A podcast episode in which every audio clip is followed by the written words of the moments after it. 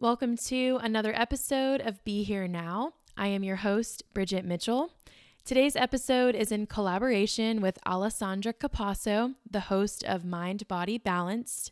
Allie is a master level therapist, and she talks all about mental health and eating disorders on her podcast, which you can find on Spotify and Anchor.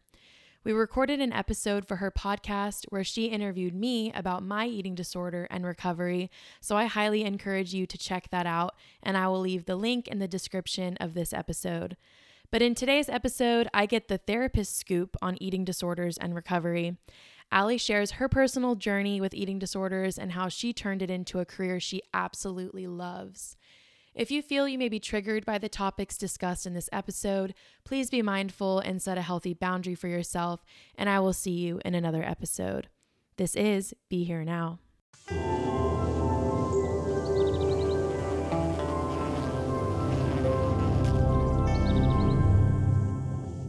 Hello, everyone, and welcome to another episode of Be Here Now. I am here today with a very special guest. This is someone that I look up to, someone that I can relate to, and someone that is just making moves in a community that I am a part of. And would you like to go ahead and introduce yourself? Yes. Thank you so much for having me. I'm super excited. So I'm Alessandra Capasso, but most people know me as Allie. I am a master's level intern therapist. I specialize in a range of things, including eating disorders, addictions, codependency, anxiety, depression, and other mood disorders. Nice. Yeah. So I'm currently finishing up my master's at Texas Women's University, and I live over here in the DFW area. Yeah, that's amazing. I'm so excited to have you on. So Allie and I know each other from, I think we went to the same middle school together. Way back. I know, we do. I was in the same grade as her brother, and then she was a year older than me. But I remember, I think you went, did you go to Cobb or did you only go to Griffin? I went to Griffin. Okay, so I technically met you when I started going to Griffin too. And then you went to Frisco High. Yes. Okay. So yeah, we went to neighboring high schools, but, I knew her through like the soccer scene and just like, you know, being active. I think all the athletes kind of knew each other, but so that's how I know Allie. But tell us a little bit about like what led you to being a therapist and how you're here right now.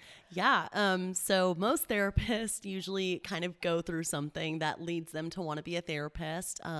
Usually they end up specializing in it. So for me, I've just always been a people person. I've always connected with people and I love talking. So I've always wanted to be in a helping profession.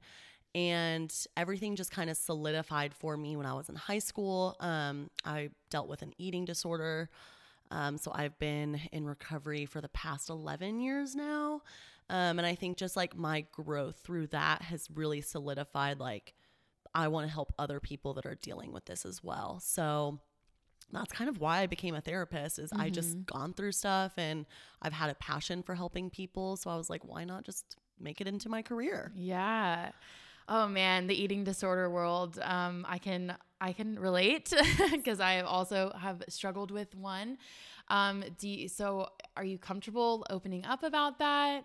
All right. Oh yeah, totally. Let's hear the story. Yeah. Okay. I'll try to do like a sweet and short version, but, so basically when I was like in 7th grade, I started toying around with dieting. Obviously our bodies are changing at that age. I had like a very chaotic family life at home. I was very, very active. As you know, like I played soccer, I ran cross country, I cheered, I played volleyball. Like I was just all over the place. I don't know how I did it. But yeah, so I just started becoming really aware of my body in 7th grade. I've always had like a really consistent relationship with food leading up to that point. Ate dessert every single night, huge sweet tooth. Sometimes I would be like shamed for that by my family, just kind of like, you can't eat dessert all the time. And I'd be like, yes, I can. I love chocolate. Yeah. So I just started dieting in 7th grade. I even like touched back, on a podcast I recorded as kind of like this moment where it just all really snowballed. I was going to a 7th grade Halloween party, and my friend and I were wearing just tighter and a little bit shorter costumes. I think I was a slutty, sorry, language, slutty ladybug or something. I don't know. Classic. And so, yeah, I don't know. And so I just remember my friend was let's just not eat the whole day. And we were yeah. And so we didn't eat all day. We went to the Halloween party, looked snatched. The boys were loving us. And obviously you get that validation. And it's not eating for one day isn't going to drastically change your body. But in my mind as a 7th grader, I was I'm just going to lose X amount of pounds from doing this. So we were sitting around after the Halloween party, and we were making sandwiches, and my mom came in and asked us how it was.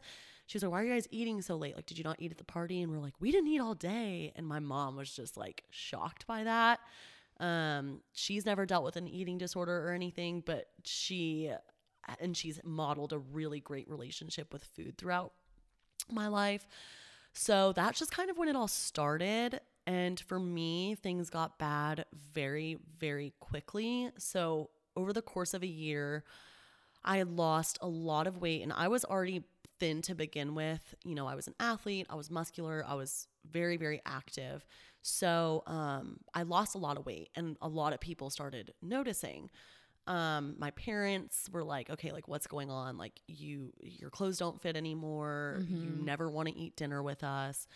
And I kind of opened up about it and was like, yeah, this is what I'm struggling with. And so they immediately, being the best supportive parents in the world, got me help. So I started going to outpatient therapy. But at that point, I was just in such a bad place that I was just declining very rapidly, to the point where my mom was coming in my room to check if I was still breathing. So after setting up doctor's appointments and stuff, I went to a cardiologist one day because I was reporting a lot of pain in my chest, and my heart was skipping beats and stuff. So we went to the cardiologist. I thought it was just going to be a regular checkup, and she was going to be oh yeah, your heart's fine, but you need to be eating. And my heart rate was in the 30s while I was awake. And my valves were leaking. I don't know the medical term for it, but it's really common, people that are struggling with anorexia and malnutrition. So they immediately admitted me into the cardiothoracic ICU. So I was in the ICU for 10 days, I believe, being monitored. And then immediately after, I was going to go to treatment. So it happened really quick. I was 14 at the time. So it was February of my 8th grade year. So I was going to be done with 8th grade, going off to high school very shortly.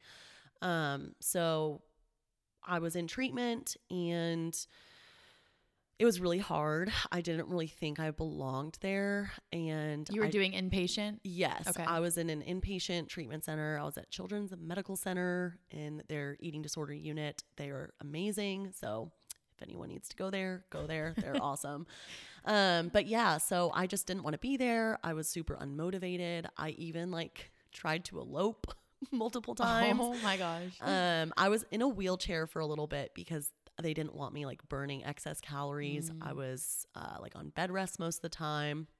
I had a tube because I was refusing food for a while. So I was just in a really dark, heavy place. And so luckily I was in there for a little bit, and I think I got out in April and continued outpatient therapy and IOP there until that August. So I was in treatment for a while, intense treatment. So yeah, that's just kind of my background in terms of the treatment aspect of it.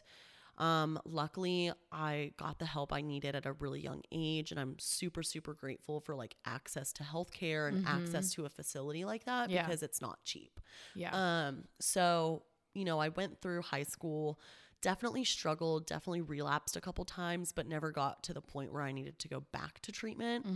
It was threatened a few times, but, I was kind of just holding my head above water and just going through the motions, sticking to my meal plan. Obviously I had gained the weight back and got back to a healthy weight after treatment.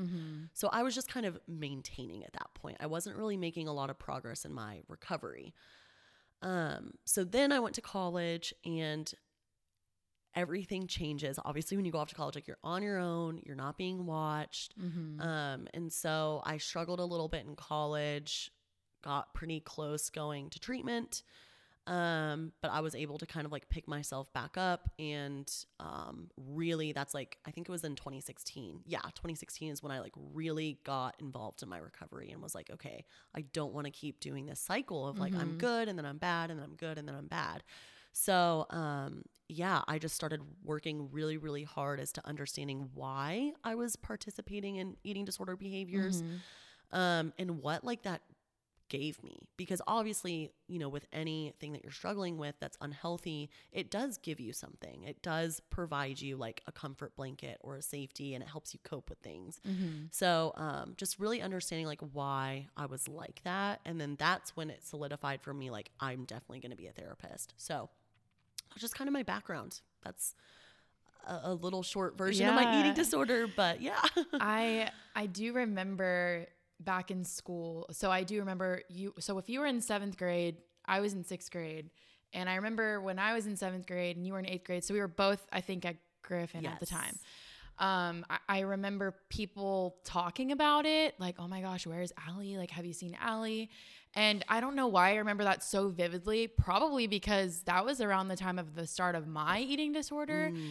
And granted, we have two different backgrounds with eating disorders, but, yeah, I just remember people talking about it and saying like, oh, where is she? I think she's in the hospital. And I was like the talk of the town, you know, cause we're from the Frisco bubble. Yes. And so if you are not familiar with a city like that, it's everyone knows everyone's business for the most part. And you know, if there's a kid on Xanax, or if there's a kid who, I don't know, got in a car accident or something, like everyone knows everyone's business. Yep. So how was that transition coming back to school when you got out of outpatient or inpatient therapy? Yeah, it was super hard. So like I said, everything happened really, really quickly because I didn't expect to go inpatient. So I remember I was texting a good friend and I was like, oh my God, my parents are like taking me to this appointment, blah, blah, blah. And then I was like, oh my God, they're admitting me. So that's just kind of how the fire started. Mm-hmm. And so there were like rumors going around as to why. I think someone spread a rumor that I was like pregnant, or I was like addicted to cocaine. I don't know. There was like a bunch of rumors going around, but then everyone started to realize like, no, like she's in treatment, like she's been gone for a hot minute. Mm-hmm. So when I came back, I was terrified because obviously I looked different. I was still like kind of in like the low range of my healthy weight range, but I had gained back, like a significant amount of weight. Yeah. And so, I was just terrified. Like people were going to judge me for like how I looked. They were gonna be like, oh my God, you used to be so skinny and now you look normal, but I don't know. And I just like was really afraid of the conversations mm-hmm. that people were going to have. But luckily like everyone was pretty supportive. I think one of the hardest things was I had to kind of cut some friends out of my life that just weren't good influences. According to my parents, but yeah, it was just really difficult. Like transitioning back, I would like get pulled out all the time to go to the school counselor. I think I had to eat my meals with the school counselor. Like I couldn't even eat lunch with my peers because they were having to monitor me and make sure I wasn't like hiding food or going to the bathroom afterwards. So, luckily everyone was really supportive. Like the teachers, oh my God, they were so amazing. Like I should have failed 8th grade, but they, they passed me and they like gave me A's because they knew that I was a good student, but I just had to take care of yourself, you know, myself and my health. So, the transition as expected was difficult, but eventually, everything kind of returned to normalcy. And I was really grateful for that. So. Yeah. And your friends too. So obviously the eating disorders are not uncommon. You know, I think, I mean, you said you have some facts for us, but it's like a lot of people deal with them. And did any of your friends struggle too? And did they open up to you about it? Or were they also kind of like hiding what they were dealing with? Or did you notice any similar behavior patterns with your friends? Yeah. So at that age, I was kind of the only one like outwardly restricting and like really like in the depths of anorexia, But I did have friends that would like skip meals to look a certain way, or they would just like talk really badly about their bodies, or they kind of like glorified anorexia. They were like, I don't know how you did it. Like, you have so much willpower. And I'm like, it's not about the food, obviously.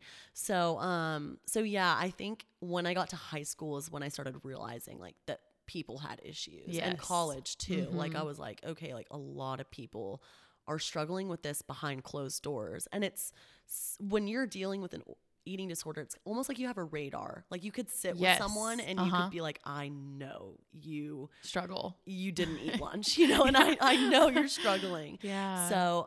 So that's been really interesting. And some people don't like hearing that, you know, some people don't like being confronted with that. And so, I've tried to just like mind my own business, but being a helper, I just want to be like, let me help you. Yes. Yeah. You know? It's hard. Especially when you're close with someone who you know is participating in disordered eating behaviors or patterns. It is hard to like sit back and watch. Yeah. Yeah. It's hard. Yeah. So transitioning into you being a therapist, the podcast is all about, well, not all about, I keep saying that. I'm interested in diving into people's purpose and their passions and how they got to where they are. And obviously, like, you are now a therapist and you are working to be a therapist, and you're going to be helping people who have struggled with what you have dealt with. So would you consider being a therapist to be your purpose, or maybe some underlying what's the word? You said you like to help others. So yes. would that be your purpose? I don't really like to tie a job to purpose because I think people are so much more than that. Okay. But in terms of like my career purpose, I mean, I sit back almost every day and I'm like, this is literally what I'm supposed to be doing. Mm-hmm. Like, I could not get any more passion from this career that I've gone into. I think my purpose, like why I'm here on earth, I do think is to help people and also just like normalize a bunch of different stuff. Oh yeah.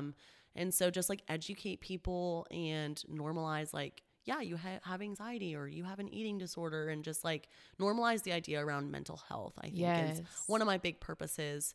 Obviously like one day I'm going to be a mom, and you know, I want to be married. And so educating my kids to be really well versed and educated with that as well. Mm-hmm. So that's amazing. Oh man. So educating people, how do you feel about social media and well, just social media period, but also in the, you know, body image world and trying to help educate people, because now there's a lot of like the body positivity movement, and there's all these like infographics with like information, and I love it. I think that side is so beautiful. But yeah, how do you feel about social media? Yeah. So for a while, I don't know if you remember, and this is when I was really struggling with my eating disorder in college, like back in 2016, there was that fitness movement of like, the fitness influencers. Yep. And that's just all I saw. Like, I would just scroll and I would just see like another at home workout or what I eat in a day and stuff like that. Mm-hmm. And so I was really starting to compare myself. And I think comparison does come with social media. Like, I'll definitely be like scrolling and I'll see a girl that I follow or that I know personally, and I'm like, oh my God, I wish I looked like her, or her life looks so just great. And so I've really had to like take a step back from the comparison aspect of social media and only follow accounts that bring me joy and are good to look at. So I had to do like a lot of cleansing, I guess you would say. But yeah, social media can be like super harmful. I have like a little food Instagram, and I started that in 2016 or 2017 to keep me accountable in my recovery. And also because I love cooking and I just like love sharing recipes, because that's mainly what it is. Mm-hmm. But I was following accounts on there for a while that were just like clean eating and like that whole movement and like glorifying like veganism, and I even went vegan, but I did it for the wrong purpose. Like I am so supportive of people like choosing that path if they're doing it for a purpose. Yeah. But if you're doing it just to lose weight or to like look a certain way, that's what I was doing. And that's, I think, what a lot of people do. Like, they'll replace their eating disorder with a diet like that or keto and stuff like that. So, really just like doing a lot of research myself. I obviously kind of fell into that trap that everyone was in on social media of like the clean eating, eating paleo, you know, and they call it intuitive eating, which it's not. Mm-hmm. It's just a restrictive, it's a diet. It's a diet, period. So, yeah, like yeah. There's nothing intuitive about like eating a salad for 2 meals a day. Like what? No. Yeah. Maybe like sprinkle in some Doritos or something. I don't know. Yeah. But, yeah, so I have just like cleansed my social media. It's something that I literally recommend everyone do if you're struggling with mm-hmm. comparison and if you're struggling with body image and an eating disorder and you're trying to recover, like do a cleanse. And I promise you, it's just amazing. Like your phone kind of just knows like, okay, let's like put out some more like positive body positive ads and stuff like that. Mm-hmm. Cause when you're following diets, that's all you're going to see. Yeah. So, yeah, social media is interesting, but I do like the connection, you mm-hmm. know, that it does give people. So yeah, I didn't know you had a food Instagram. I don't know if I've ever seen you share. Yeah. You still do it? Yeah. Oh, cool. It's Allie's Good Eats. Allie's Good Eats. I like that. I don't have a lot of followers, but I just love it. Like, yeah. If you love it, just do it, yeah. you know? Yeah. So the definition of intuitive eating for those who maybe just heard that word or that phrase and they have no idea like what, like eating 2 salads a day is not intuitive eating. What do you mean? Like what is intuitive eating? Can you give us like a definition? Ooh, yeah. There's a book. I forgot. I don't even remember her name and I should know it because she's like the founder of intuitive eating kind Rachel, of. Isn't it Rachel something? I think so. That sounds familiar, but there's like 10, there's like 10 principles. And so yes. basically I follow that like to the T pretty much. But yeah, so basically intuitive eating is listening to your body and honoring your cravings, mm-hmm. stopping when you feel full and eating when you feel hungry. So mm-hmm. for example, actually, intuitive eating is something I've really only started with in the past year. I Same. Think a lot of mm-hmm. people really struggle with it because you think that you're going to be craving like all this bad stuff all the time and yeah. you're going to like gain a bunch of weight, and that's not the case. For me, intuitive eating is, you know, like sometimes I feel like having a refreshing salad for lunch. I don't choose that because it's a low calorie option. I choose it because it's what I'm craving. Mm-hmm. And then sometimes I'll have a side of like Cheez-Its or Doritos mm-hmm. because those are just like my 2 favorite snacks. And, you know, having cheese fries for dinner instead of like chickpea pasta, you know? So it's just like listening yeah. to your body, and it just kind of goes back to like balance, like just having a very balanced lifestyle, a very balanced relationship with food, and just eating whatever you want kind of. Mm-hmm. There's no rules. Yeah. yeah. Evelyn Triboli is her name. We were so off. I know. The name Rachel just like came to mind. I was thinking too of, have you heard of the book, The Fuck It Diet? Yes. Okay. Yes. Caroline Dooner. She's amazing. She is amazing. Wow. Okay. We can talk about that on your podcast. She'll be like, your chickpea cookie dough. Like, she'll be like, stop with the bullshit with your chickpea cookie dough. Like, I know that isn't good. Like, I love her. She's just so blunt. She's so real. Yeah. yeah. But yeah, intuitive eating, that's something that I've had to learn too. And also I've only really practiced in the last year or so. Mm-hmm. And even in the last few months with the holidays being so crazy, but just trusting, it's like basic science with your body. Yes. You know, you are not, if you are truly listening to what your body needs, you are not going to eat yourself to death, no. you know, and you are not going to starve yourself to death if you are truly listening to your hunger cues and what the signals like your body is giving you. I love the scale too of 1 to 10, like the hunger scale. And that's something that I'm personally working on in my recovery is like, okay, how hungry am I actually? Because, you know, when you have been, if you've had a habit for 6 years or however long, it's going to take a very long time to break that mm-hmm. and to develop a new relationship with food. But I love what you said about educating people and normalizing people as, you know, a part of your purpose, because it's so normal to not understand food. We don't learn it in school. And it's so frustrating that in high school and even in middle school, you take health like once, right? And it's not even food. That's like sexual health and like I don't even know, you don't even cover mental health, but it's frustrating that you're just kind of thrown into the world without knowing really anything about food. And it all comes down to like your parents and your family dynamics and what you've maybe watched on TV. 100%. So like, I can't even imagine what it's like being now in middle school and high school and like struggling with an eating disorder, because I feel like we kind of, I don't want to say caught it before social media really took off, but essentially, yeah, you know? No, it's true. Yeah. Now I feel like everything is potentially way worse. I don't see the little, oh yeah, okay, I see it. I couldn't see the little red, our talky things. I was going to say, where was I going with that?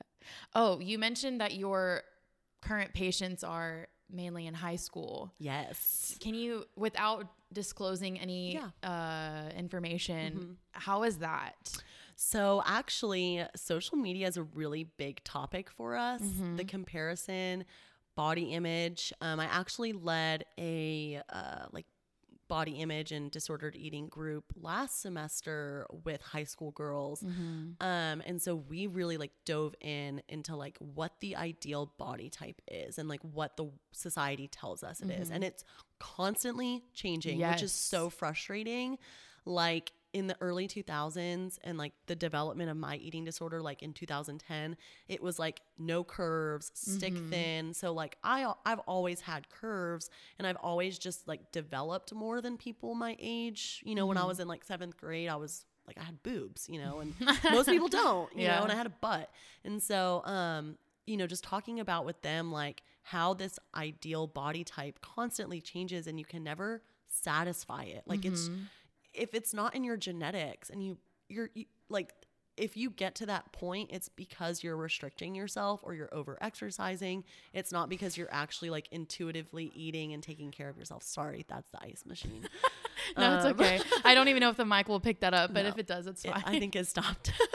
But yeah, so really working with them on how to just create a healthier relationship with food and social media and their body. I mean, it just breaks my heart. Like it's younger and younger, I feel like. People, you know, right now I'm doing some work at Eating Recovery Center, and the youngest admit they have is 11 years old. And like, that's inpatient. Like it's just terrifying. And so, yeah, I just think like we really have to work hard and like raising our kids that it's, you have to have a healthy relationship with food and like it's okay if you don't look like everyone else. You can still love your body and you can still move it and exercise and do all these great things because you want to, not because you feel like you have to. Yeah, absolutely. Wow. 11 years old.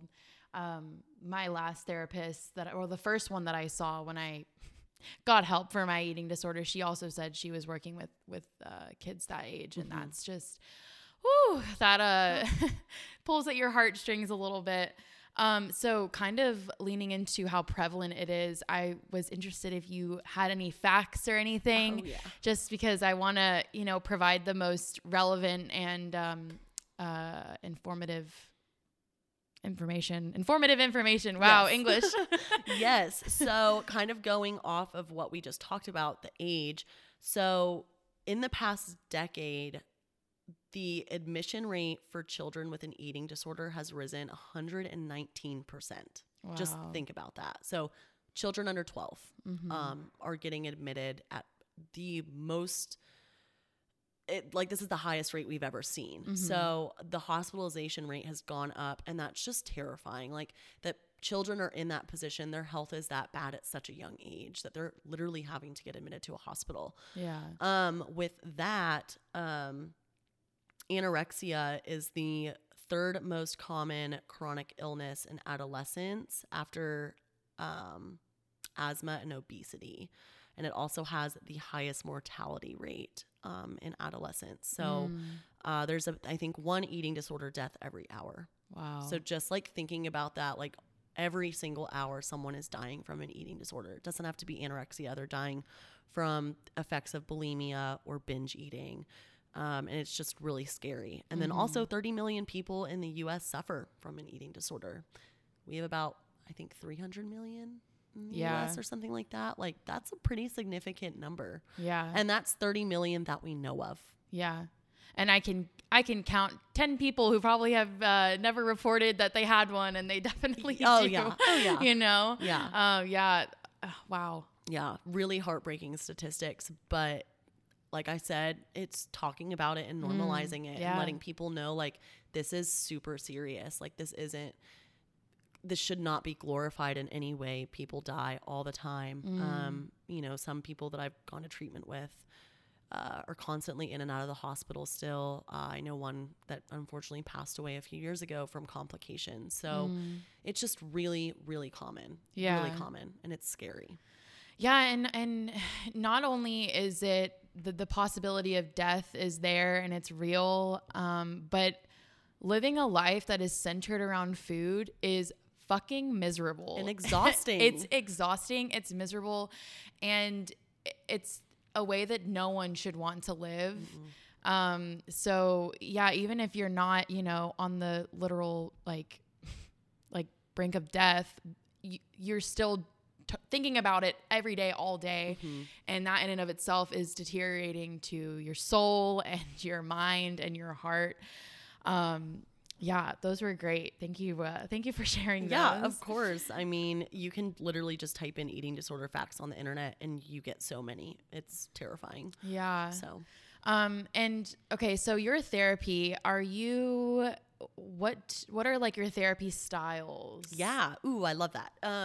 So my treatment modalities right now, like my theories, are centered around cognitive behavioral therapy and rational emotive behavioral therapy. Okay. So basically it is very direct. It targets on challenging your thoughts, your behaviors, and your actions, and calling out your irrational thoughts and challenging them with like evidence or whatever. So actually CBT, cognitive behavioral therapy, is the most common type of therapy for someone that is struggling with an eating disorder because of how direct it is. So you have to change your disordered ways of thinking and challenge them into healthy ways of thinking. So I really like to look at my clients as holistic.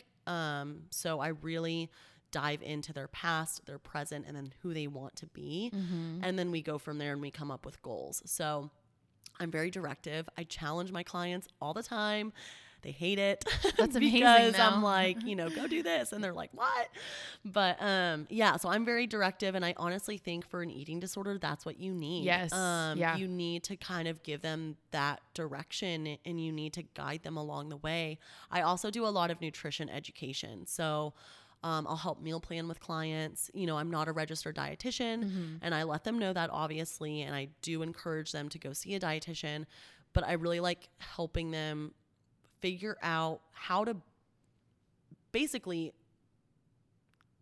feed themselves. Like you're having to reteach them kind of like the basics on nutrition. Oh yeah. And like incorporating healthy fats and incorporating carbs and all this stuff into your diet. And then also like really negating and, challenging them on calorie counting. I recently, you know, I had a client that was really struggling with calorie counting and now she doesn't do it at all. And I'm just so proud of her, but it took a lot of hard work and a lot of challenging. So definitely like CBT, REBT, those are my favorite ways to therapize people, I guess. Therapize, is that a word? Yeah. So, I definitely recommend like CBT and nutrition education for someone that's seeking help for an eating disorder. Yeah. And what was the other one you mentioned? Yes. What is that? REBT. I've never heard of that. Rational Emotive Behavioral Therapy. That's actually my like theory in school that I'm like currently writing about and doing, I guess, like a dissertation on. So yeah, it's kind of very similar to CBT. I use them interchangeably, but it's recognizing irrational thought patterns. I think everyone develops them as they grow up. They believe these lies that they're either modeled or told. So challenging irrational thinking. There's like the ABC. So like the activating event, the behavior that came from the event, and then the consequence. And so like recognizing like what led up to this event, like what led up to that, and then what is now the consequence and how can you change that? Yeah. So really just getting like in the nitty gritty with them about challenging their irrational ways of thinking and coming up with new ways. That's interesting. I haven't heard of that that amazing theory before. Mm-hmm. I've done CBT and DBT. I don't even remember what the D stands for in DBT. Dialectical behavioral therapy. Okay, yeah, that's kind of what I'm familiar with. But DBT is awesome too. I mean, it's just not my specialty, so I don't use it. And finding help. I really want to emphasize. So we were talking about normalizing these issues and these this topic. If someone is listening right now and they are struggling and they don't know where to turn to and maybe they're not ready for therapy, are there any like resources that they can find or people they can follow or books they can read? For sure. Yeah. So if you're in the North Texas area, you can go to the ELISA project, but now it's been renamed to Texas Eating Disorders Association, I believe. So TEDA. You can go there and they can give you literally every single resource you need, help you find treatment, help you find a therapist. Mm-hmm. If that's something that you are ready for, they also just have really great resources. So I recommend following them on like Instagram and stuff like that. If you're not ready to go to therapy, I would definitely just reach out to someone mm-hmm. and just let them know that you're struggling. I think with an eating disorder, you need someone to keep you accountable. Yes. So definitely reaching out to someone.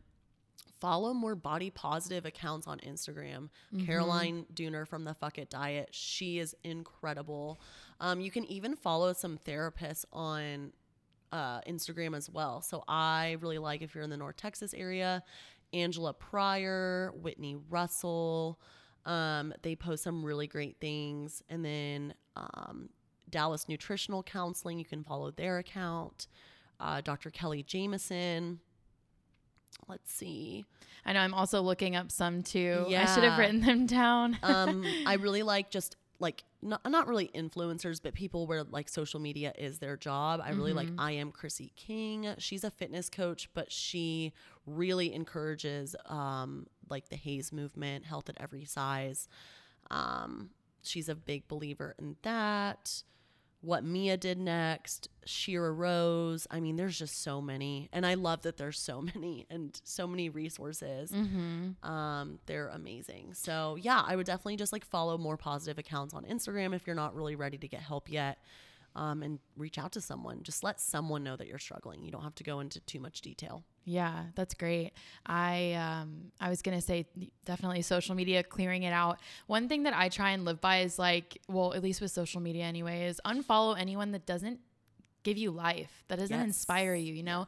And that can even be like, if you need to unfollow or mute a friend of yours because they post things that are just so, you like find yourself reacting to what they post in a negative way, mm-hmm. just mute them, you know, mm-hmm. like you are in control at the end of the day of the life that you live. And, it's better to live proactively and not reactively. Yes.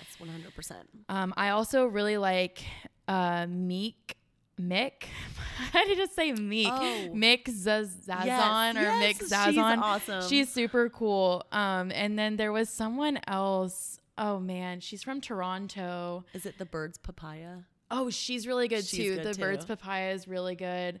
There was another one. She's from Toronto. I'm gonna have to like edit myself out. Just like just scrolling. I know. I can't find her. Dang, she's really good though. Wait, I'm gonna find it. On that note though, you do have a lot more control than you think. Mm-hmm. I think obviously a lot of people struggling with an eating disorder struggle with control and feeling out of control. So you do have control. I would recommend writing down the things that you are in control of. You're in charge of who you follow on social media, how you react to other people. Mm-hmm.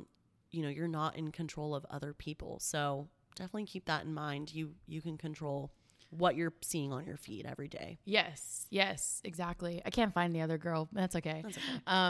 But yeah, no, that's great. I just lost my train of thought there.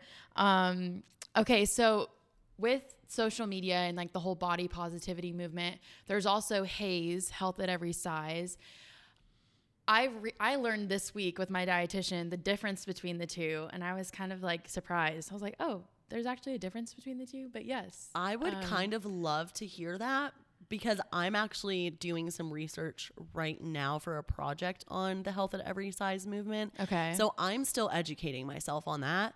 But basically, like, what I think the difference is that body positivity is a movement, mm-hmm. and health at every size is like a social justice, like medical professionals yes. need to get on board. Yes. God, I hate going to doctors and they're like telling you what your BMI is, or they're telling yeah. you that you need to lose weight first and that's the problem. And so health at every size is like, you can be a heavier set person and weigh more but still have a healthy life. Like, I bet you $1 million, someone that's like 250 pounds is healthier than someone that's 120 pounds, mm-hmm. you know, based on how they live. And so really just like ingraining in people's mind that just because someone is in a bigger body does not mean that they're eating McDonald's every day, yes. because that's not the case. Woo, yes. Woo, amen to that. Mic drop. No, seriously though. Oh my God. Yeah. I went to the gynecologist the other day for my like yearly checkup, and I told them straight away when I walked in, I said, please do not weigh. I said, please do not. If you want to weigh me, please do. I don't want to see the number. They look at you like you're crazy. Yeah, but this lady actually was like, yeah, no problem, girl. Like, it's okay. And because, oh my gosh, we'll probably get into that on your podcast. But one of the most triggering things for me, I was in the midst of my eating disorder at 17 years old, about to get on birth control, or maybe it was 18.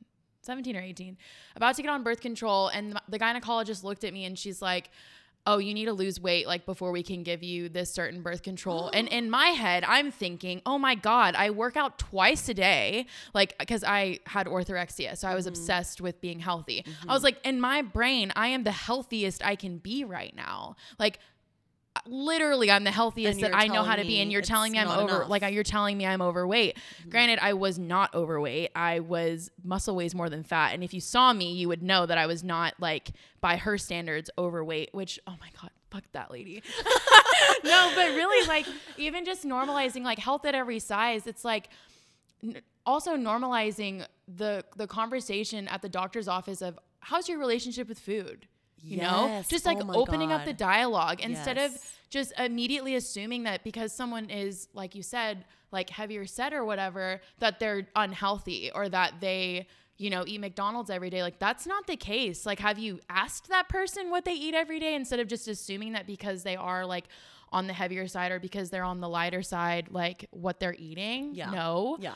Woo. I'm like a very firm believer in that. Everybody, like, if I believe in one thing, it's that everybody has a set weight in their life. So mm-hmm. when you are exercising intuitively and when you are eating intuitively and you have a balanced life, your body is naturally going to fall where it's supposed to be. Mm-hmm. And a lot of people hate that. Yes. And they try to control it. And you're going to fail every single time because your body knows what's best for you. So yes. for me personally, I have a range. Obviously, I don't really know my weight. I had a slip up a couple months ago and I went to the doctor and I forgot to tell her about blind weight, and I saw it and I was like, oh my God, I weigh that much, because it was the first time I saw my weight in years. Yeah. But I have a range that where I'm taking care of myself, and when I'm exercising intuitively, so meaning like when I feel like exercising, I'll go exercise, but I'm not going to obsess over it, because mm-hmm. I also struggled with over exercising as mm-hmm.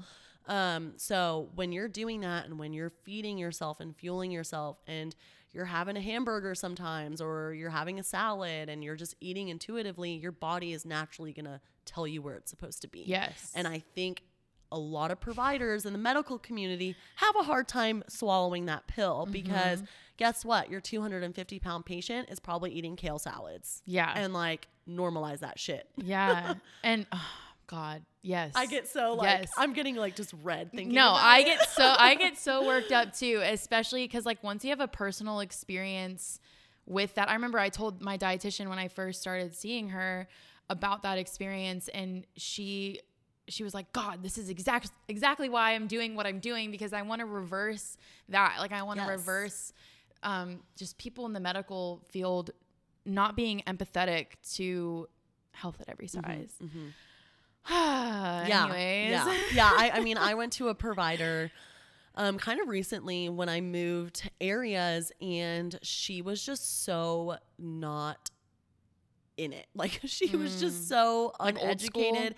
Yeah. And like, you know, she was my gynecologist as well. And so We were just talking about, like my history, because obviously she has to ask about like my mental health history and all that stuff. And I, you know, let her know like I was hospitalized for anorexia when I was 14, and she just like really brushed past it and like told me my BMI on the spot. And I was like, bro, I literally just told you that I like struggle with an eating disorder. Like, why would you tell me that? So yeah, I stopped seeing her because I was like, she is so not like eating disorder. She's not an advocate. She's not affirmative in that. And so, whenever I like recommend clients to doctors, I'm like, okay, well, we need to find you someone that is well versed in eating disorders. You don't have to be a professional and like specialize in that, but know what to say, know what to do, or not to do. Exactly. Like you need to filter yourself. Like just because you have, like a medical license does not mean you have any right to tell someone like that they need to lose weight unless it's like actually impacting their health. But explore other options first, because there might be other reasons why they're struggling. Exactly. Hello, like stress. I wish we talked more about stress and thyroid issues, like so much stuff, and emotional relationships and family history and dynamic. Oh my God. Yeah. There's so many more pieces to the puzzle than just your weight and your BMI. Yeah. So kind of moving into, this was like a note that I made. I wrote, you are allowed to be uncomfortable in your new body. That's something that I've recently struggled with, and you can probably relate to this. So I know when you start to eat intuitively and your body is trying to find that new equilibrium, you know, that set weight of, okay, this is where I like to be. This is where I feel the happiest. You know, my heart is healthy and my joints and my muscles are healthy. What do you have to say to people who are really struggling with the physical, like looking in the mirror and it's like, oh, like my stomach is a little like bigger. Like my butt is like not as firm as it used to be. Like, what do you have to say to that? So the first thing I like to do is have my clients get rid of their mirrors or tape them up from like to where you can only just see from like your chest up, because body checking is so real. Like let's just normalize that for a second. I think even if you don't have an eating disorder, you probably body check, you know, like lift up your shirt in the mirror or whatever. And so I would first say just like get a healthier relationship with your mirror and like tape it up or get rid of it. Secondly, I really like to go by how I feel in my clothes. So obviously like I'll know I get uncomfortable if my jeans are fitting tighter. So go buy new clothes. Like it's fine to go up a couple sizes. And I think so many people, you know, at our age now, like I'm 25 and people that are my age at 25, they're like, oh my God, I wish I had my body like that I had when I was 18. I'm like, dude, you're supposed to change. Like, you know, you're not supposed to have that same weight. And that's something I've struggled with too, is like my body composition when I was a teenager is a lot different like than it is now.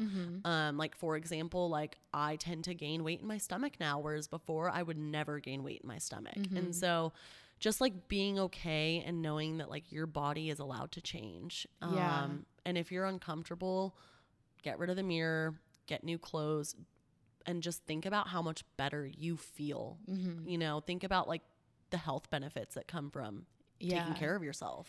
And give yourself some grace too. You know, like we live in a world that shame is kind of the center of attention, and companies thrive on shaming you, you know, social media thrives on shaming you, whether you know it or not, you are a victim to shame, and allowing yourself to, just giving yourself grace. And, it is okay if you do feel uncomfortable, because you are in a much better mindset now, and your relationship with food is probably way better than where it used to be.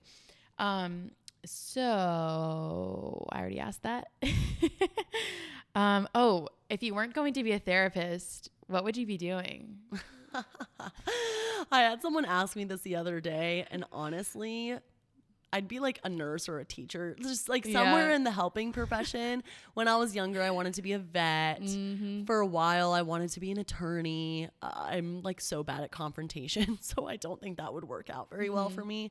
But definitely something in the helping profession, just because I like helping people. So I literally cannot imagine myself doing anything else though. Like I can't even think about like sitting behind a desk working a 9-to-5. Like what?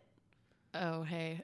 No, I'm kidding. I'm not. Yeah. No, shame. No. If that's what you do, so no good. Shame. But for me personally, that just doesn't work. Yeah. It's just not something I'm passionate about. So. I'm also very against, like, I think 9 to 5 doesn't work for most people. And I think we've just kind of normalized it and we shouldn't have. But that's capitalism. Anyways. Yeah. Well, that's a whole nother topic. That's a whole other story. Yeah. But okay. So where do you see yourself in the next 5 to 10-ish years? Ooh, that's a great question. So, I know, your podcast, I listened to that episode where you like wrote down. I love that, by the way. It is so cool. So, so basically what Bridget is talking about is, I did like a New Year's intentions podcast where I kind of normalized just like really getting down to the nitty gritty and detailing where you see yourself in 5 to 10 years. Mm-hmm. Like, where are you waking up? What color are your sheets? What candle do you have burning in the house? What are you eating for breakfast?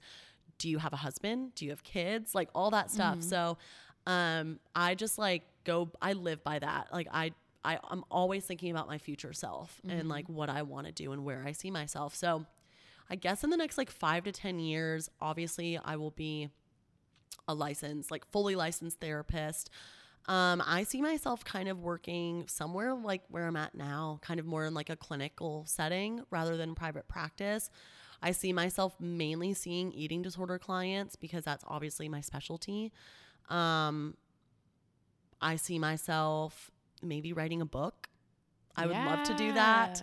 And like just taking care of myself, you know, in terms of like my recovery, continuing intuitive eating. And I hope in the next 5 to 10 years I'm married and have kids. So mm-hmm. we'll just kind of see where that takes me, but definitely going to focus on like building my career. And I definitely want to be like a really good referral in the area for eating disorder treatment.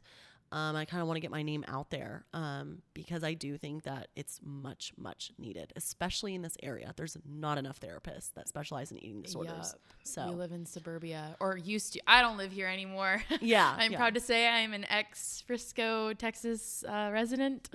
But that's amazing. Yeah. Man, I forgot to ask you this earlier, but it's okay. I can ask you now.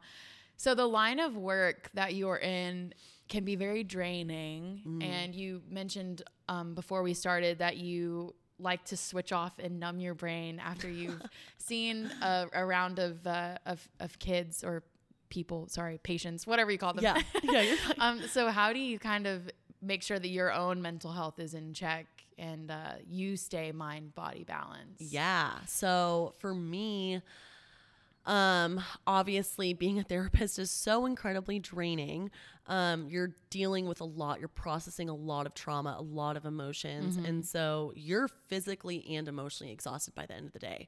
So, I'm a big reality TV junkie. I love the Real Housewives. So I'll go home and I'll watch the Real Housewives, and it's just a good way for me to like not think. Mm-hmm. And then usually like an hour before bedtime, I, you know, like do my little nighttime routine. I do some self-care. So whether that's like doing a skincare routine or showering, I'm kind of basic. I like a good bubble bath every once in a while.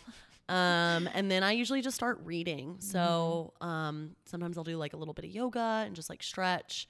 But yeah, I like to just kind of just disconnect after I see clients. Mm-hmm. I think if you go straight from seeing clients to like doing research about something, like it's going to fester and you're going to be thinking about your clients all the time, and that's not healthy. Yeah. So I really like to just keep my work and my life separate.